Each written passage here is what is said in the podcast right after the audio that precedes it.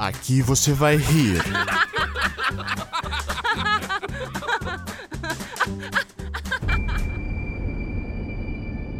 Vai sentir medo.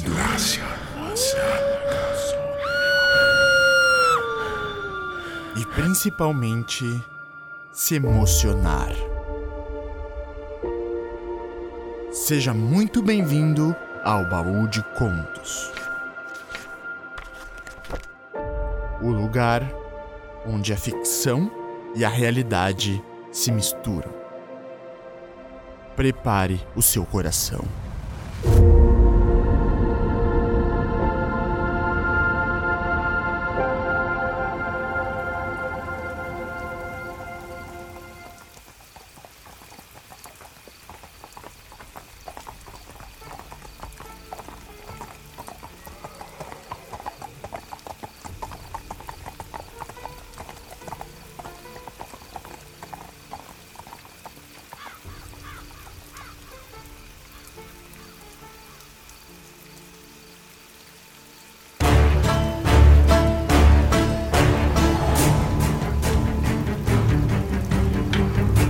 Caso dos seis Napoleões.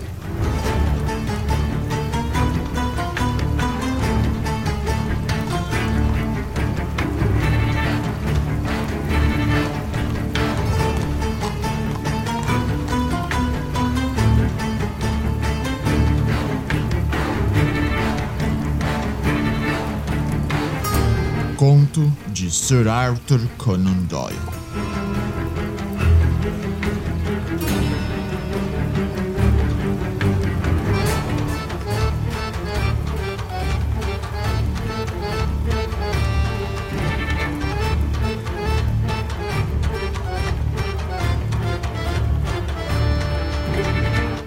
Raro que o Sr. Lestrade da Scotland Yard aparecesse para visitar à noite.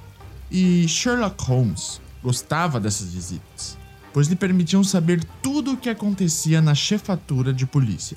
Em troca das notícias que Lestrade trazia, Holmes estava sempre disposto a ouvir com atenção os detalhes de algum caso em que o detetive estivesse envolvido e, ocasionalmente, era capaz, sem qualquer interferência ativa, de dar uma ideia ou sugestão extraída de sua vasta experiência e do seu conhecimento.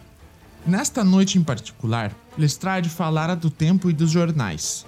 Depois ficou em silêncio, pensativo, dando baforadas no seu charuto.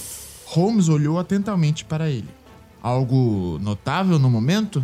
perguntou. Oh, oh não, Sr. Holmes, eh, nada muito especial. Ah, então me fale sobre isso. Lestrade sorriu. Bem, Mr. Holmes, é inútil negar que há algo em minha mente, mas um negócio tão absurdo que hesitei em incomodá-lo com isso.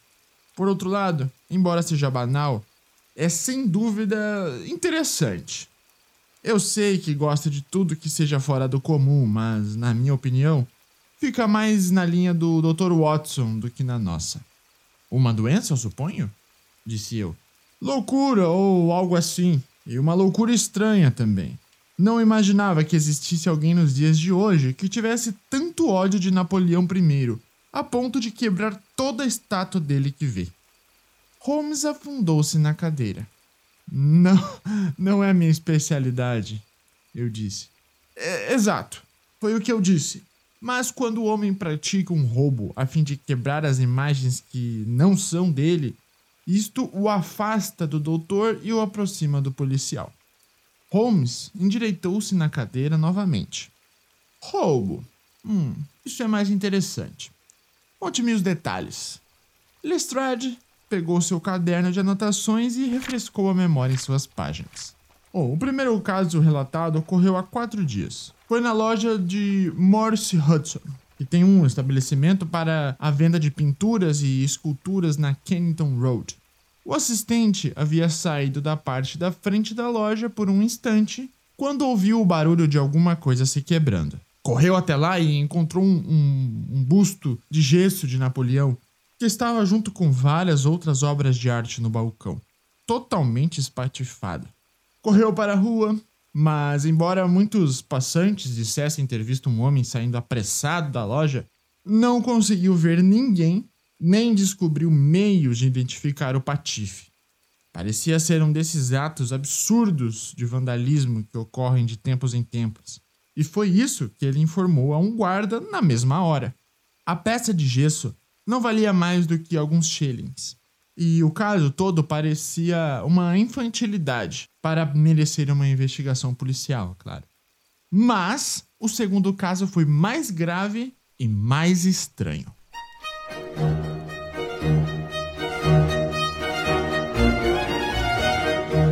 Ocorreu na noite passada. Na Kennington Road, e algumas centenas de metros da loja da Morse Hudson, mora um conhecido médico chamado Dr. Barnicott, que tem uma grande clientela ao lado do sul do Tamisa. Sua residência e principal consultório ficam na Kennington Road, mas tem um setor de cirurgia e farmácia na Lower Brixton Road, a 3 quilômetros de lá. Este Dr. Barnicott é um entusiástico admirador de Napoleão, e a sua casa é cheia de livros, pinturas e relíquias do imperador francês. Há pouco tempo ele comprou de Morse Hudson duas cópias em gesso da famosa cabeça de Napoleão, feita pelo escultor francês Devine. Colocou uma delas no saguão da casa, na Kennington Road, e outra no consolo da lareira, do setor de cirurgia, em Lower Brixton. Bem, quando o Dr. Bernicott chegou esta manhã, ficou surpreso ao descobrir que sua casa fora assaltada durante a noite, mas que nada tinha sido levado a não ser a cabeça de gesso do saguão. Ela fora levada para fora e esmigalhada selvagemente contra o muro do jardim, junto ao qual foram encontrados fragmentos espalhados. Holmes esfregou as mãos. Isto é com certeza uma novidade, disse. Imaginei que gostaria, mas ainda não cheguei ao final. O Dr. Barnicott tinha de estar na sua sala de operações ao meio-dia. E o senhor pode imaginar o seu espanto quando, ao chegar lá, descobriu que a janela fora aberta durante a noite e que os pedaços quebrados do segundo busto estavam espalhados por todo o aposento. Foi esmigalhado em pedacinhos bem no lugar onde ficava. Em nenhum dos casos havia qualquer vestígio que nos pudesse dar uma pista do criminoso ou lunático que fizera esses estragos. Agora, Sr. Holmes, o senhor tem os fatos. Eles são estranhos, para não dizer grotescos, disse Holmes. Posso perguntar se os dois bustos esmagados nos aposentos do Dr. Barnicott eram cópias exatas do que foi destruído na loja do Morse Hudson? Foram tirados do mesmo molde.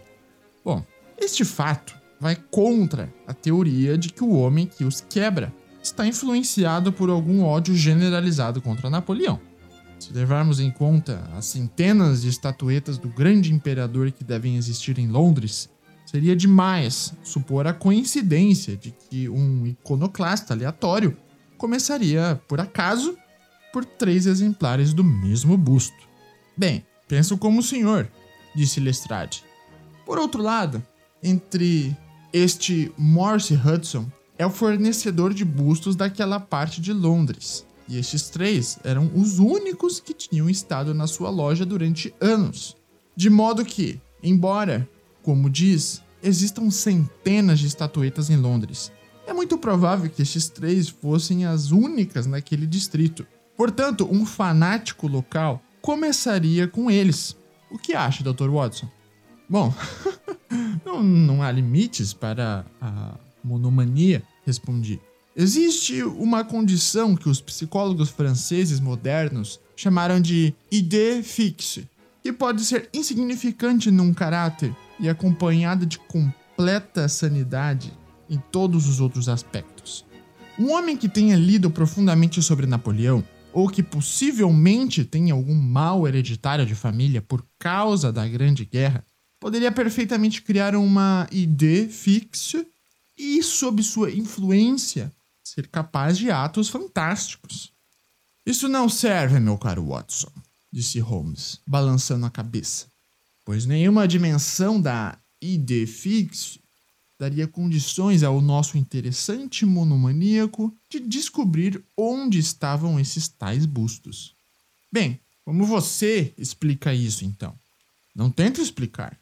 Apenas observaria que há um certo método nos procedimentos excêntricos do cavalheiro. Por exemplo, no saguão do Dr. Barnicot, onde qualquer ruído poderia acordar a família, o busto foi levado para fora antes de ser quebrado. Ao passo que, no setor de cirurgia, onde havia menos perigo de alarme, foi esmagado no lugar onde estava. O caso parece ridiculamente banal, e mesmo assim não ouso chamar nada de trivial quando me lembro de que alguns dos meus casos mais clássicos tiveram um início nada promissor. Lembre-se, Watson, como o horrível caso da família Abernethy me chamou a atenção primeiro pelo sulco que a salsa fizera na manteiga num dia quente. Portanto, não posso sorrir ante seus três bustos quebrados, Lestrade. E ficarei muito grato a você se me informar de qualquer fato novo nesta série tão estranha de acontecimentos. O fato que meu amigo esperava veio de uma forma mais rápida e infinitamente mais trágica do que ele podia ter imaginado. Ainda estava me vestindo em meu quarto na manhã seguinte quando ouvi uma batida na porta e Holmes entrou com um telegrama na mão. Leu em voz alta. Venha imediatamente. 131, Rua Pitt, Kensington. Lestrade. Então, o que é? Perguntei. Não sei, pode ser qualquer coisa, mas suspeito que é uma continuação da história das estatuetas. Neste caso, o nosso amigo, o destruidor de imagens, começou suas operações numa outra parte de Londres. Há café na mesa, Watson, e tenho um cabriolé esperando na porta. Em meia hora chegávamos à rua Pitt, um lugarzinho atrasado e, tranquilo bem ao lado de uma das mais agitadas correntes da vida de Londres. O número 131 era um de uma fila de residências, caixotes horizontais, respeitáveis e nada românticos. Quando nos aproximamos, vimos a cerca em frente à casa tomada por um grupo curioso. Holmes assobiou. Por Deus, é, é homicídio premeditado, no mínimo. Nada menos do que isso atrairia o garoto de recado de Londres. Há um ato de violência indicado nos ombros curvos e no pescoço esticado daquele sujeito. O que é isso, Watson?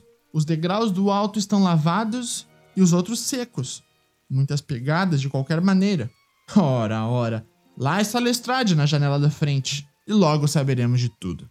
O policial nos recebeu com uma expressão bastante grave e nos conduziu a uma sala de estar, onde um senhor idoso, muito inquieto e agitado, vestido com um roupão de flanela, andava de um lado para o outro. Foi-nos apresentado como o dono da casa, Sr. Horace Harker, do Sindicato Central da Imprensa. O que aconteceu então? Bom, um assassinato. O Sr. Harker poderia contar a estes cavalheiros exatamente o que ocorreu? É algo extraordinário, disse. Que a vida inteira eu tenha conseguido notícias de outras pessoas, e agora que a verdadeira notícia surge por minha causa, estou tão confuso e atordoado que não consigo juntar duas palavras. Se tivesse vindo aqui como jornalista, teria me entrevistado e publicado duas colunas em todos os jornais vespertinos. Mas agora estou espalhando cópias valiosas contando minha história repetidas vezes para uma multidão de pessoas diferentes e eu mesmo não posso fazer uso disso.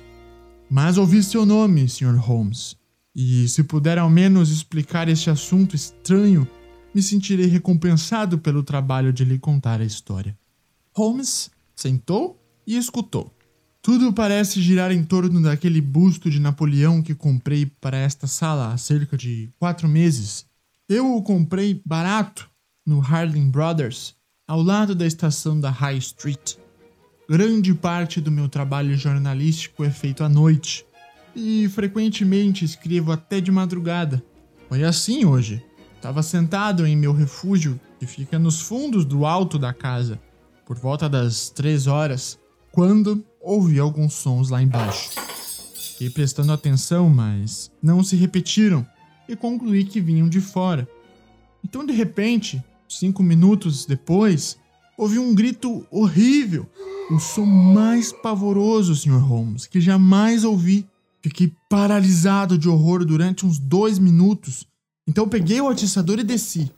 Quando entrei nesta sala, encontrei a janela da frente escancarada e logo notei que o busto desaparecera do consolo da lareira. Porque um ladrão levaria uma coisa dessas está além de minha compreensão. Pois, bem, era apenas uma peça de gesso, sem qualquer valor aparente. Pode ver por si mesmo que qualquer pessoa que saísse por aquela janela aberta poderia alcançar os degraus da frente com uma longa caminhada. Era evidente que o ladrão fizera isso. Portanto, dei a volta e abri a porta. Saindo da escuridão, quase caí em cima de um homem morto que estava ali no chão. Voltei correndo para procurar uma luz e lá estava o pobre sujeito, um grande talho na garganta e todo o local inundado de sangue. Estava de costas, os joelhos para cima e a boca horrivelmente aberta. Eu verei sempre nos meus sonhos. Só tive tempo de soprar meu apito de polícia e então devo ter desmaiado, porque não vi mais nada até que encontrei um policial em pé ao meu lado no saguão.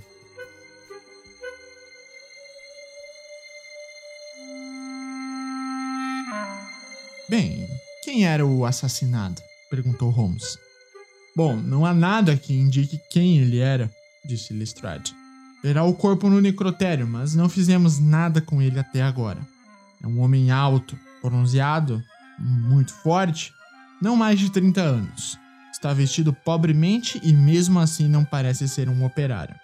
Uma faca de mola com cabo de chifre estava na poça de sangue ao lado dele. Se foi a arma usada no crime ou se pertencia a um morto, não sei. Não havia nome algum em suas roupas e nada nos bolsos, exceto uma maçã, alguns cordões, um mapa de Londres de um shilling e uma fotografia. Aqui está. Fora tirada evidentemente pelo instantâneo de uma câmera pequena. Mostrava um homem semiesco, vivo, anguloso, com as sobrancelhas grossas e uma projeção muito peculiar da parte inferior do rosto, como o focinho de um babuíno. E o que aconteceu com o busto? Perguntou Holmes depois de um exame atento do retrato. Tivemos notícias dele pouco antes de vocês chegarem. Foi encontrado no jardim da frente de uma casa vazia na estrada Campden House. Estava quebrado em pedaços. Estou indo vê-lo agora. Quer vir comigo? Claro, preciso apenas dar uma olhada por aí. Examinou o tapete e a janela. O sujeito tinha pernas muito compridas, ou era muito ágil, disse. Com uma área embaixo, não seria nenhuma façanha alcançar aquele parapeito da janela e abri-la. Voltar seria relativamente simples. Virá conosco ver os restos do seu busto, Sr. Harker. O desconsolado jornalista sentara-se à escrivaninha.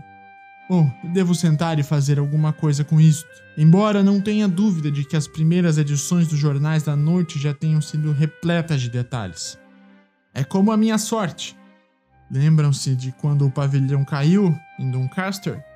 Bem, eu era o único jornalista ali, e meu jornal foi o único que não teve um relato sobre aquilo, porque eu estava abalado demais para escrevê-lo, e agora estarei muito atrasado, com um assassinato cometido na minha própria soleira.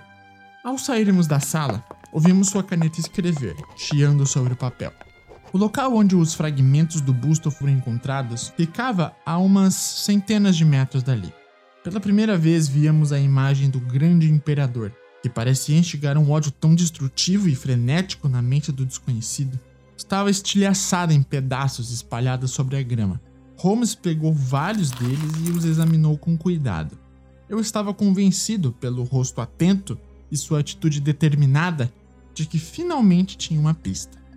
Então? perguntou Lestrade. Holmes encolheu um pouco seus ombros. Ainda temos um longo caminho a seguir. E ainda assim, bem, temos alguns fatos sugestivos sobre os quais trabalhar. A posse deste busto insignificante era mais valiosa, aos olhos desse estranho criminoso, do que uma vida humana. Esse é um ponto. Depois, há o fato singular de que não o quebrou dentro da casa, ou bem perto fora dela, se quebrar fosse seu único objetivo. Deve ter ficado assustado e, e, se afobou ao se encontrar com outro sujeito. Mal sabia o que estava fazendo.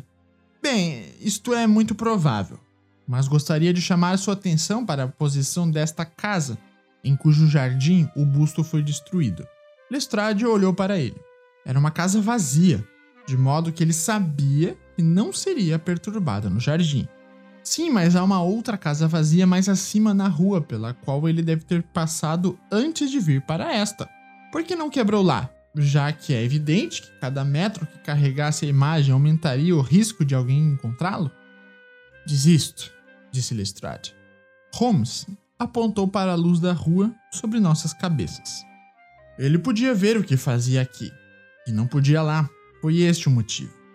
Por Deus, é, é verdade, disse o detetive. Agora que penso nisso, o busto do Dr. Barnicott não foi quebrado muito longe de sua lâmpada vermelha. Bem, Sr. Holmes, o que faremos com este fato? Lembrá-lo, registrá-lo. Podemos encontrar alguma coisa mais tarde que se relacionará com isto. Que providências propõe que tomemos agora, Lestrade? A maneira mais prática de descobrirmos isso, na minha opinião, é identificar o morto. Não deve ser difícil. Quando tivermos descoberto quem ele é e quem são seus parceiros, teremos um bom começo para saber o que ele estava fazendo na rua Pitt na noite passada e quem foi o que encontrou e o matou na soleira da porta do Sr. Horace Harker, não acha? Claro, sem dúvida. Mas mesmo assim não é a forma como eu conduziria o caso. O que faria então? Oh, não deve deixar que eu o influencie de maneira alguma. Sugiro que continue em sua própria linha e eu na minha. Depois podemos comparar resultados e cada um completará o do outro. Muito bem, disse Lestrade. Se estiver voltando para a rua Pitt, deve ver o Sr. Horace Harker. Diga-lhe que já tenho uma opinião e que é certo que um perigoso lunático homicida, com devaneios napoleônicos, esteve na casa dele ontem à noite. Será útil para o artigo dele. Lestrade o encarou. não acredita seriamente nisso, né? Holmes sorriu. Não? Bem, é, talvez não. Mas estou certo de que isso interessará ao Sr. Horace Harker e os assinantes do Sindicato Central da Imprensa. Agora, Watson, creio que teremos um dia de trabalho longo e bem complexo. Eu agradeceria, Lestrade, se pudesse nos encontrar na Baker Street às 18 horas. Até lá, eu gostaria de ficar com esta fotografia encontrada no bolso do morto. É possível que eu tenha de pedir a sua companhia e ajuda para uma pequena expedição que farei esta noite, se minha cadeia de raciocínio estiver correta. Até lá, adeus e boa sorte.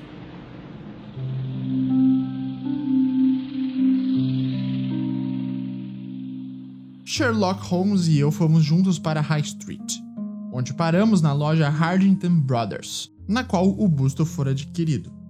Um jovem assistente informou-nos que o Sr. Harding estaria ausente até a tarde e que ele próprio era um novato e não podia nos dar nenhuma informação. O rosto de Holmes mostrava o seu desapontamento e irritação. Ora, ora, não, não podemos esperar obter tudo o que queremos, Watson, disse por fim. Voltaremos à tarde, já que o Sr. Harding não chegará antes disso. Estou, como sem dúvida já deve ter suspeitado, tentando rastrear estes bustos até a sua origem, para descobrir se há algo especial que possa explicar seu destino estranho. Vamos procurar o Sr. Morse Hudson, da Kennington Road, e ver se ele pode esclarecer alguma coisa sobre o problema. Uma caminhada de uma hora nos levou ao estabelecimento do negociante de imagens. Era um homem baixo, atarracado com o rosto vermelho e maneiras irritadiças. Sim, senhor, no meu balcão, senhor, disse. Para que pagamos impostos e taxas, eu não sei. Quando qualquer valentão pode entrar e quebrar nossas mercadorias. Sim, senhor, fui eu quem vendeu ao senhor Bernicourt suas duas estatuetas. Vergonhoso, senhor. Uma conspiração nihilista. É o que penso disto. Ninguém, a não ser um anarquista, sairia por aí quebrando estatuetas. Republicanos vermelhos é como os chamam. De quem consegui as estatuetas? Não vejo que tenha a ver com isso. Bem, se quer realmente saber, comprei as de Gelder Company na Church Street, na Stepney. É uma firma bastante conhecida no ramo e está nela há 20 anos. Quantos eu tinha? Três. Dois mais um são três dois do Sr. Barnicott e um esmigalhado à luz do dia em meu próprio balcão. Se eu conheço esta fotografia? Não, não conheço. Sim, conheço. Ora, é, é bipo. Era uma espécie de pau para toda obra italiana que se tornou útil na minha loja. Podia esculpir um pouco e dourar e fazer trabalhos avulsos. O sujeito foi embora na semana passada e não soube mais nada a respeito dele desde então. Não sei de onde veio ou para onde foi. Não tinha nada contra ele enquanto esteve aqui, e foi embora dois dias antes de o Booster ter sido esmagado. Bem, isso é tudo que poderíamos esperar de Morse Hudson, disse Holmes quando saímos da loja. Temos este bipo como um fator comum, ambos em Kennington e em Kensington portanto vale uma ida de 15 quilômetros. Agora, Watson, vamos até Gelder Company de Stephanie, a causa e origem dos bustos. Ficaria surpreso se não conseguimos alguma ajuda ali.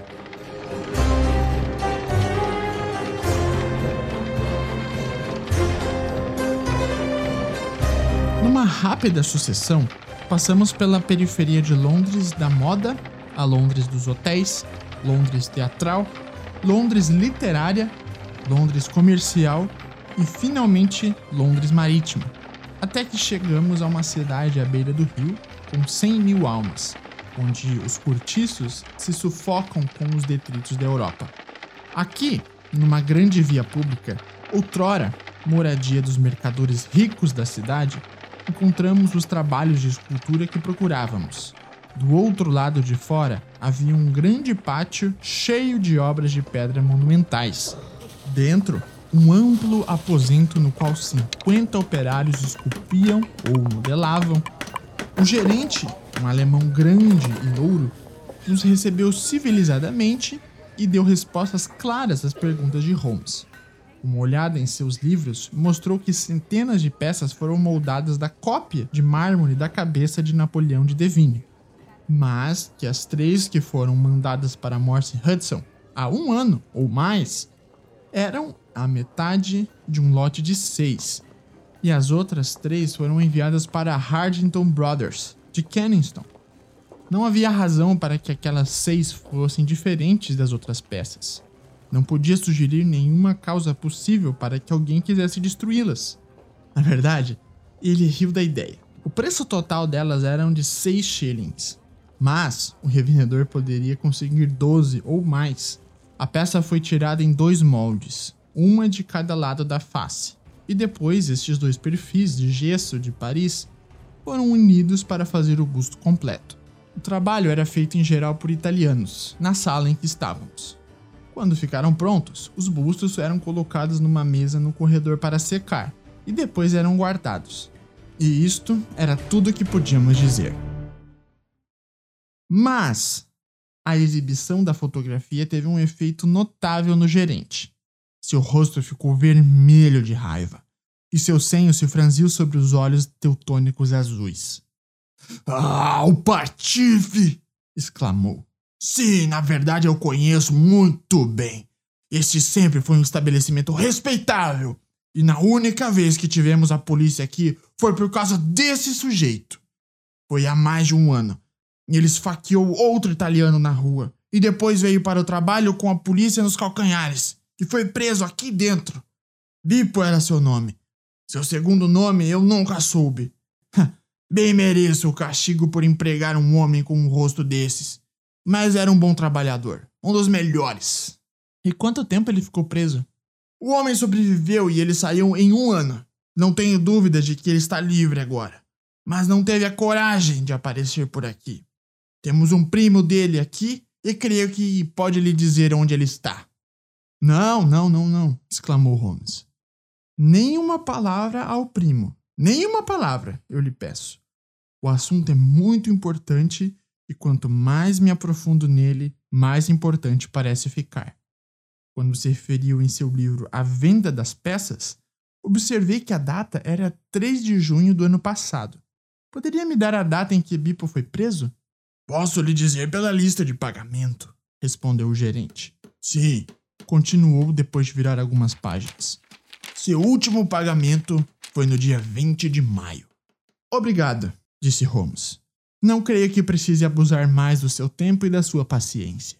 Com uma última palavra de advertência de que ele não devia falar mais nada a respeito das nossas pesquisas, saímos de lá para prosseguirmos em nossa missão. A tarde estava bem adiantada quando conseguimos comer um lanche rápido num restaurante. Um anúncio de jornal na entrada dizia: Violência em Kensington. Assassinato por um louco.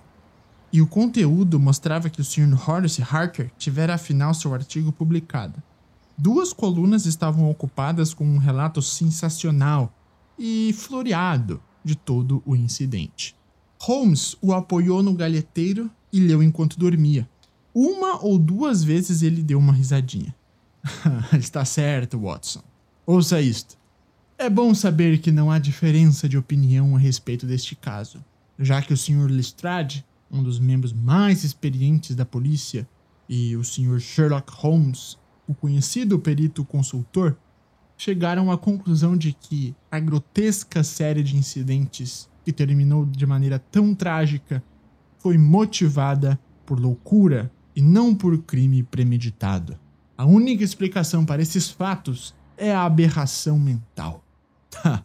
a imprensa, Watson, é uma instituição extremamente valiosa. Se a gente souber como usá-la, claro. E agora, se já acabou, voltaremos a Kensington e veremos o que o gerente do Harding Brothers tem a dizer sobre o assunto. O fundador daquele grande empório provou ser um homenzinho agitado e enrugado, muito esperto e rápido, calvo com uma língua ágil. Sim, senhor, eu já li o relato sobre os nossos jornais da noite. O senhor Horace Harker é cliente nosso. Nós lhe fornecemos os bustos alguns anos atrás. Encomendamos três bustos daquele tipo à Gelder Company de Stepney. Foram todos vendidos. Para quem? Oh, eu creio que consultando nosso livro de vendas, posso lhe dizer facilmente. Sim, sim, temos registros aqui. Uma para o Sr. Harker, vê? E uma para o Sr. Josiah Brown, de Larmonton Lodge. Laburnum Vale, Chiswick e uma para o Sr. de Sandford, na entrada de Lower Grove Reading. Mas não, não, não. Nunca vi o rosto que me mostra nesta fotografia. Temos italianos empregados? Sim, senhor. Temos vários entre os nossos operários e limpadores. Eles poderiam dar uma olhada neste livro de venda se quisessem. Não, não há nenhum motivo para vigiar aquele livro. Bem, bem, é um negócio muito estranho. Espero que me informe se algo aparecer em suas investigações. Holmes tomara muitas notas durante o depoimento do Sr. Harding e pude ver que estava plenamente satisfeito com o rumo que o caso estava tomando. Mas não fez nenhum comentário, exceto que, se não corrêssemos, chegaríamos atrasados para o nosso encontro com Lestrade. De fato, quando chegamos a Baker Street, o detetive já estava lá e o encontramos andando de um lado para o outro numa impaciência febril. O ar de importância mostrava que seu dia não fora em vão. E então? perguntou. Qual foi a sorte, Sr. Holmes? Tivemos um dia muito ocupado e não inteiramente perdido, explicou meu amigo. Estivemos com os varejistas e os fabricantes. Posso reconstituir a história de cada busto desde o início. Os bustos? exclamou Lestrade. Ora, ora, o senhor tem seus próprios métodos, Sr. Sherlock Holmes. E não serei eu a falar uma palavra contra eles. Mas acho que tive um dia de trabalho melhor que o seu. Identifiquei o morto. Não diga! E descobri a causa do crime. Esplêndido! Temos um inspetor especialista em Saffron Hill e na parte italiana. O inspetor o reconheceu assim que pôs os olhos nele. Seu nome é Pietro Venucci, de Nápoles, e é um dos maiores cortadores de gargantas de Londres. É ligado à máfia, que, como sabe, é uma sociedade política secreta, impondo suas decisões por meio de assassinatos. Agora, veja como o caso começa a se esclarecer. O outro sujeito possivelmente também é italiano e membro da máfia. De algum modo desobedeceu às regras. Pietro é posto na sua trilha.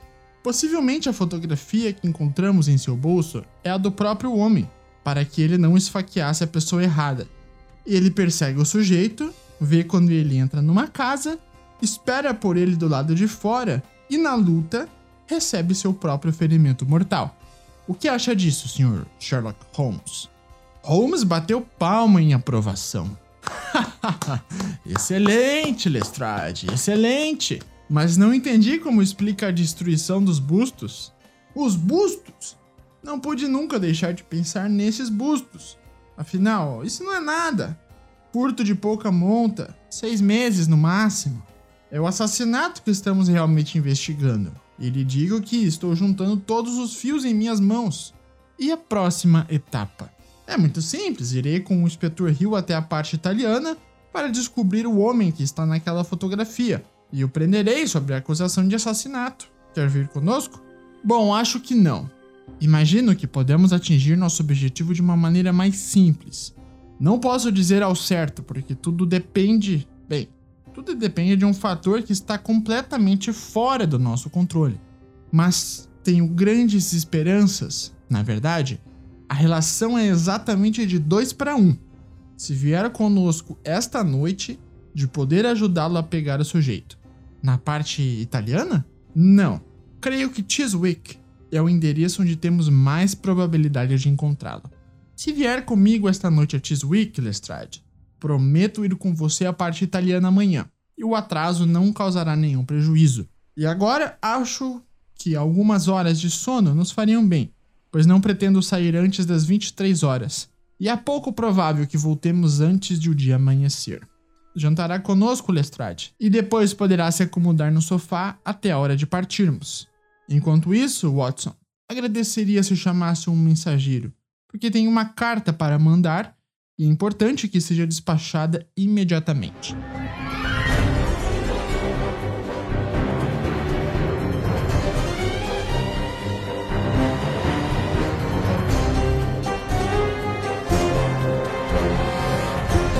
Holmes passou a noite pesquisando nos arquivos dos velhos jornais que entulhavam um dos nossos quartos de Badulaques. Quando finalmente desceu, foi com uma expressão de triunfo nos olhos, mas não revelou nada sobre os resultados de sua pesquisa. De minha parte, seguira passo a passo os métodos pelos quais ele reconstituíra os vários meandros deste complexo e, embora não conseguisse perceber onde chegaríamos, entendi claramente que Holmes esperava que esse criminoso grotesco fizesse uma tentativa de atacar os dois bustos remanescentes, um dos quais, eu me lembrava, estava em Chiswick. Sem dúvida, o objetivo de nossa viagem era pegá-lo em flagrante, e não podia deixar de admirar a esperteza com que meu amigo inseriu uma pista falsa no jornal para dar ao sujeito a ideia de que poderia continuar impunemente o seu projeto. Não me surpreendi quando Holmes sugeriu que eu levasse o meu revólver. Ele mesmo pegara o seu chicote de caça, que era sua arma favorita. Uma carruagem estava na porta às 23 horas, e nela nos dirigíamos para um lugar de outro lado da ponte Hammersmith, onde o cocheiro recebeu ordem para esperar. Uma caminhada curta nos levou a uma rua escondida, ladeada de casas agradáveis, cada uma com seu próprio terreno. Sob a luz de uma ponte, lemos Vila Laburnum, na coluna do portão de uma delas. Os ocupantes, evidentemente, haviam se recolhido para dormir, pois tudo estava escuro, exceto por uma luzinha sobre a porta principal, que fazia um círculo impreciso no caminho do jardim. A cerca de madeira que separava o terreno de sua rua projetava uma densa sombra negra no lado de dentro, e era ali que estávamos agachados. Receio que tenhamos uma espera longa aqui, sussurrou Holmes. Podemos agradecer as estrelas por não estar chovendo.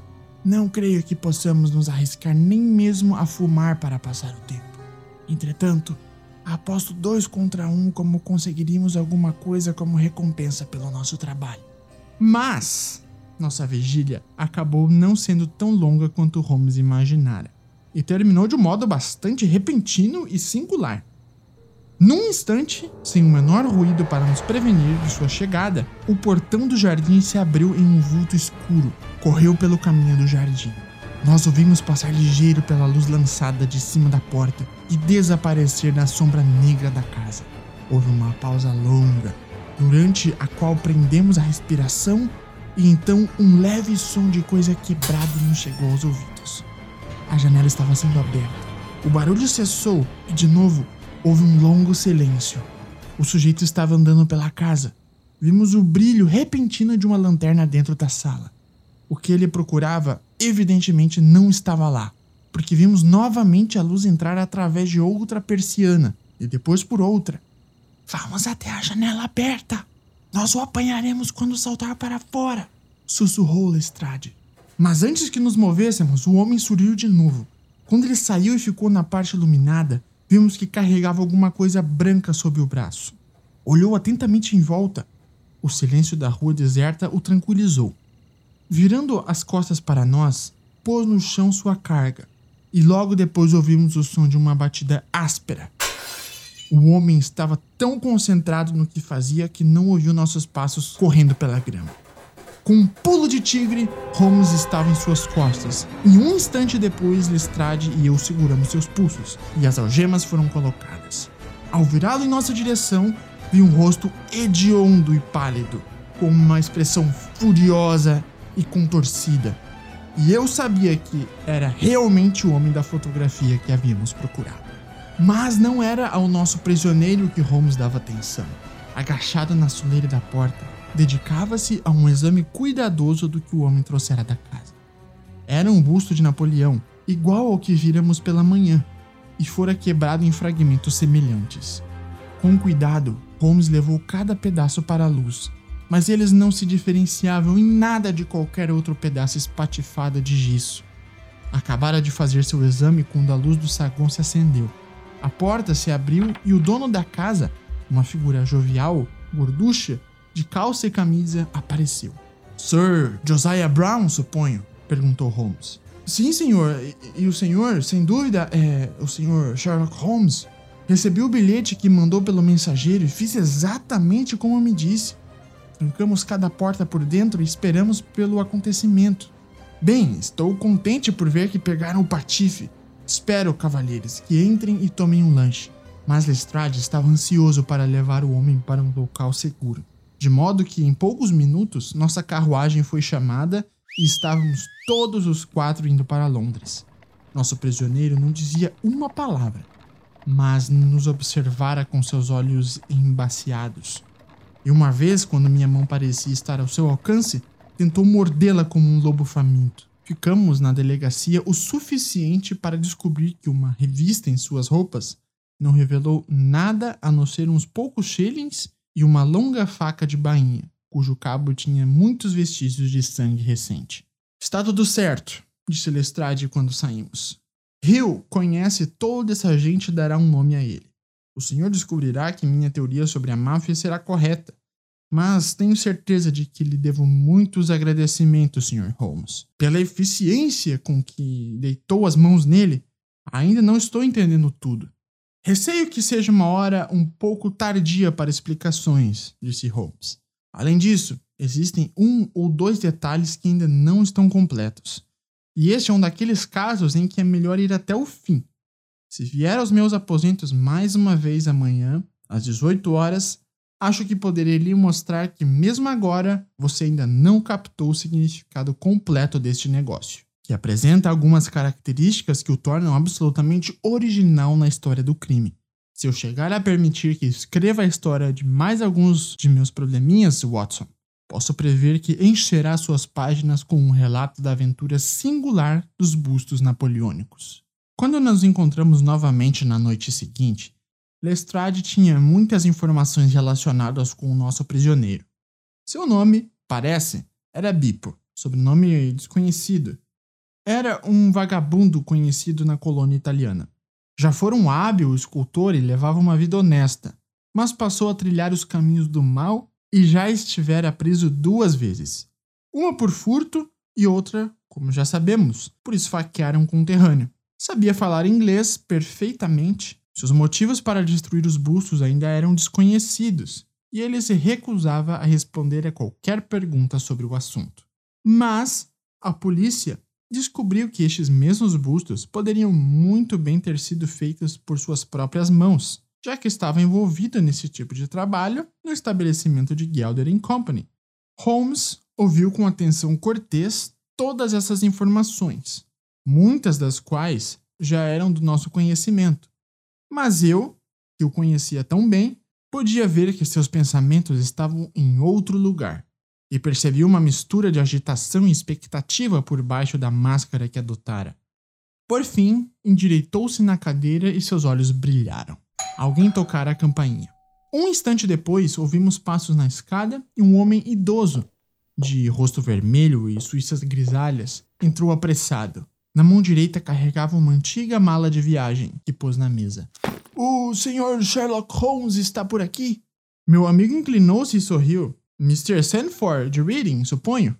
Sim, senhor. Receio estar um pouco atrasado, mas os trens estavam horríveis. Escreveu para mim sobre um busto que está em meu poder. Exatamente. Tenho sua carta aqui. Diz: Desejo possuir uma cópia do Napoleão de Devine. Estou disposto a pagar 10 libras pelo que está com o senhor. Está correto? Perfeitamente. Fiquei muito surpreso com sua carta, pois não posso imaginar como soube que eu possuía este objeto, Sr. Holmes. É claro que deve ter ficado surpreso, mas a explicação é muito simples. O Sr. Harding, de Harding Brothers, contou-me que ele vendeu a última cópia e me deu seu endereço. Oh, então foi assim? ele lhe disse quanto eu paguei por ela? Não, não, não disse. Bem, eu sou um homem próspero, embora não muito rico. Estou correto de que seu escrúpulo faz a sua honra, Sr. Sandford. Mas eu disse o preço e pretendo pagá-lo. Bem, é muito bonito de sua parte, Sr. Holmes. Trouxe o busto comigo, como me pediu. Aqui está. Abriu a mala e afinal vimos, colocado em nossa mesa, um exemplar inteiro daquele busto que já víramos mais de uma vez em fragmentos. Holmes pegou um papel no bolso e pôs uma nota de 10 libras na mesa. Gostaria que fizesse a gentileza de assinar aquele papel, Sr. Sandford, na presença destas testemunhas. É apenas para dizer que transfere para mim qualquer possível direito que já tenha tido sobre o busto. Sou um homem metódico, como vê, e nunca se sabe o rumo que os acontecimentos podem tomar depois. Obrigado, Sr. Sandford. Aqui está o seu dinheiro e lhe desejo uma boa noite. Quando o nosso visitante desapareceu, os movimentos de Sherlock Holmes atraíram nossa atenção. Começou por tirar um pano branco limpo do armário, colocando-o na mesa. Depois depositou o busto recém-adquirido no centro do pano. Finalmente pegou seu chicote e deu uma chicotada no Napoleão bem no alto da cabeça. A peça se despedaçou e Holmes curvou-se ansiosamente sobre os fragmentos espalhados. Logo depois, com um grito de triunfo, pegou um pedaço no qual estava grudado um objeto redondo e escuro, como uma ameixa num pudim. Cavalheiros! exclamou. Deixe-me apresentá-los à famosa Pérola Negra dos Borgias. Lestrade e eu ficamos em silêncio por um instante, e então, num impulso espontâneo, começamos a bater palmas. Um rubor se espalhou pela face pálida de Holmes e ele se curvou para nós, como um belo mestre dramaturgo que recebe a homenagem de sua plateia. Era nessas ocasiões que ele deixava por um instante de ser uma máquina de raciocínio e traía sua paixão humana por admiração e aplauso. A mesma natureza singularmente orgulhosa e reservada que se afastava com desdém da notoriedade pública era capaz de ir às suas profundezas pela admiração e pelo elogio espontâneo de um amigo. Sim, cavalheiros, é a pérola mais famosa do mundo atualmente, e tive a sorte de, pela cadeia de raciocínio indutivo, segui-la desde o quarto do príncipe de Colonna, no Hotel Dacre, onde foi perdida, até o anterior disso, os últimos dos seis bustos de Napoleão que foram feitos por Gelder Company. Deve-se lembrar, Lestrade, da sensação causada pelo desaparecimento desta joia valiosa e das tentativas inúteis da polícia de Londres para recuperá-la. Eu mesmo fui consultada, mas não consegui ajudar a esclarecer o caso. As suspeitas recaíram sobre a empregada da princesa, que era italiana, e tinha um irmão em Londres, mas não conseguimos encontrar nenhuma ligação entre eles. O nome dessa empregada era Lucretia Venuti, e não tenho dúvida de que esse Pietro, que foi assassinado duas noites atrás, era o irmão dela. Estive vendo as datas nos velhos arquivos do jornal e descobri que o desaparecimento da pérola ocorreu exatamente dois dias antes da prisão de Bipo, por algum crime de violência um fato que aconteceu na fábrica de Gelder Company exatamente quando esses bustos estavam sendo feitos. Agora vocês veem claramente a sequência de fatos, embora vejam, é claro, numa ordem inversa da que apresentaram para mim. Bipo estava de posse da pérola, deve tê-la roubada de Pietro, deve ter sido cúmplice dele, o intermediário entre Pietro e sua irmã. Não nos importa qual destas é a solução correta. O principal é que ele tinha a pérola, e naquele momento, quando ela estava com ele, foi perseguido pela polícia.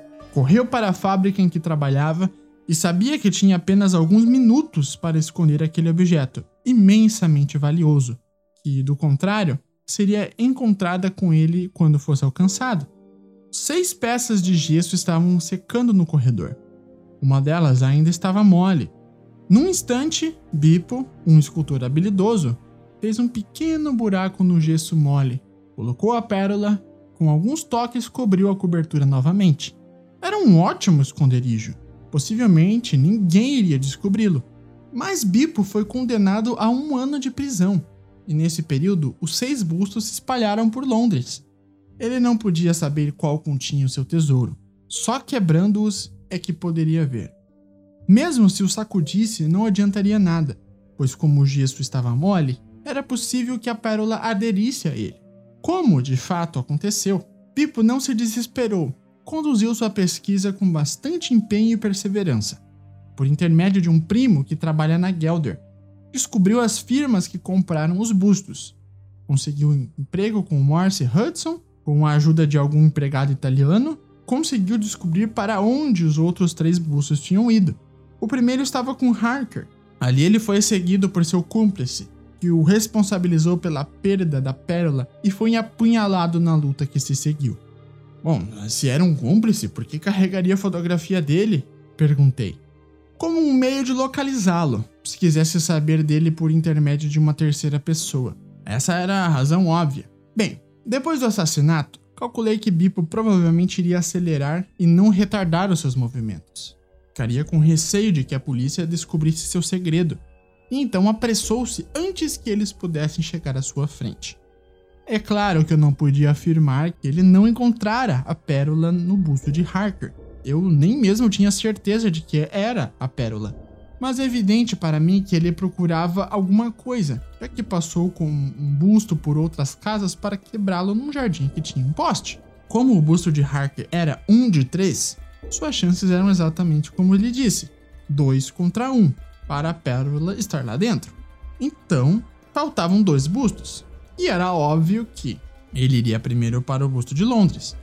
Avisei os moradores da casa para evitar uma segunda tragédia, e fomos até lá com os melhores resultados. Nessa ocasião, é claro, eu tinha certeza de que era a pérola dos Borgias, aquilo que estávamos procurando. O nome do homem assassinado ligava um fato ao outro. Só restava um busto, o de Reading, e a pérola tinha de estar lá. Eu o comprei do dono da presença de vocês, e aqui está. Ficamos em silêncio por um instante. Bem, disse Lestrade, já ouvi lidar com muitos casos, Sr. Holmes, mas nunca vi um tão primoroso como este.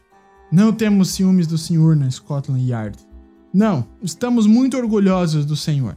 E se for lá amanhã, não haverá um único homem, do inspetor mais antigo ao guarda mais novo, que não ficará contente e lhe apertar as mãos. obrigada, disse Holmes. Muito obrigada. E quando se virou, tive a impressão de que estava mais comovido pelas suaves emoções humanas do que jamais o vira.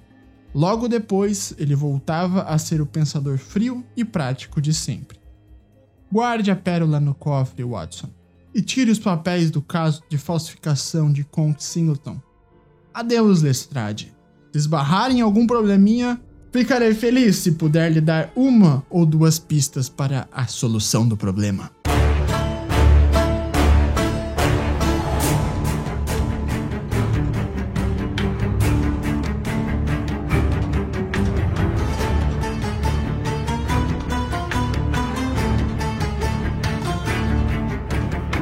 Muito bem, gente, chegamos ao fim de mais um conto. Esse é um personagem muito bem conhecido na nossa cultura, né? O grande detetive Sherlock Holmes, do grande escritor Sir Arthur Conan Doyle. E é claro, é muito bom poder trazer um personagem tão incrível desses aqui no baú de contos. Espero que vocês tenham gostado desse episódio.